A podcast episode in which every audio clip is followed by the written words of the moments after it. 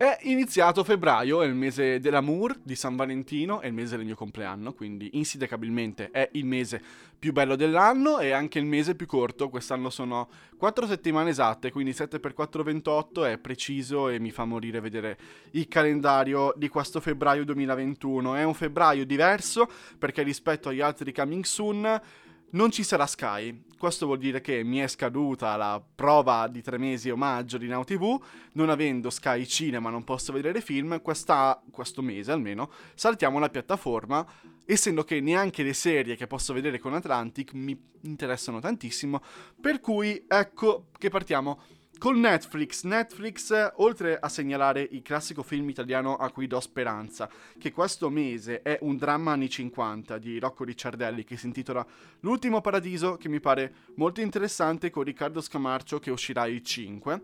Ci sono altri due film che vengono direttamente dall'Hollywood che sono molto belli. Sempre il 5 esce Malcolm e Marie, è un film in vista di ovviamente San Valentino, è un dramma di coppia in bianco e nero, per cui molto autoriale. Il regista è un regista molto bravo, si chiama Sam Levinson e ha lavorato agli episodi di Euphoria con Zendaya. Infatti Zendaya anche in questo film, con David Washington che fa il suo partner. David Washington l'abbiamo già visto in Tenet, è molto bravo ed è il figlio di Denzel Washington, figlio d'arte.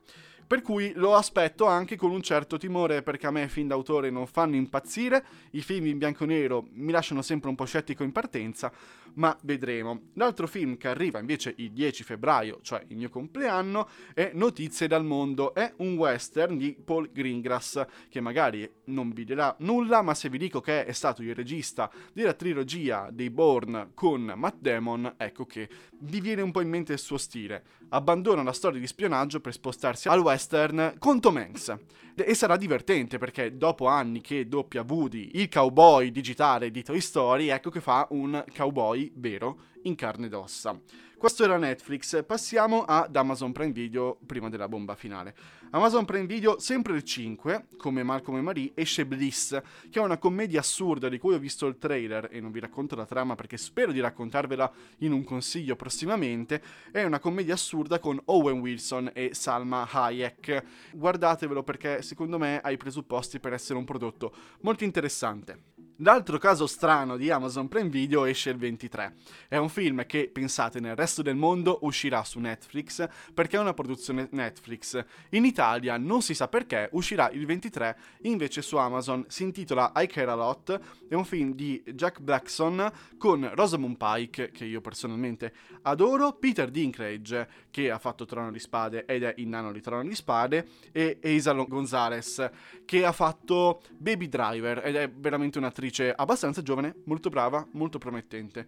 Per cui io aspetto questo film Netflix distribuito da Amazon veramente assurdo.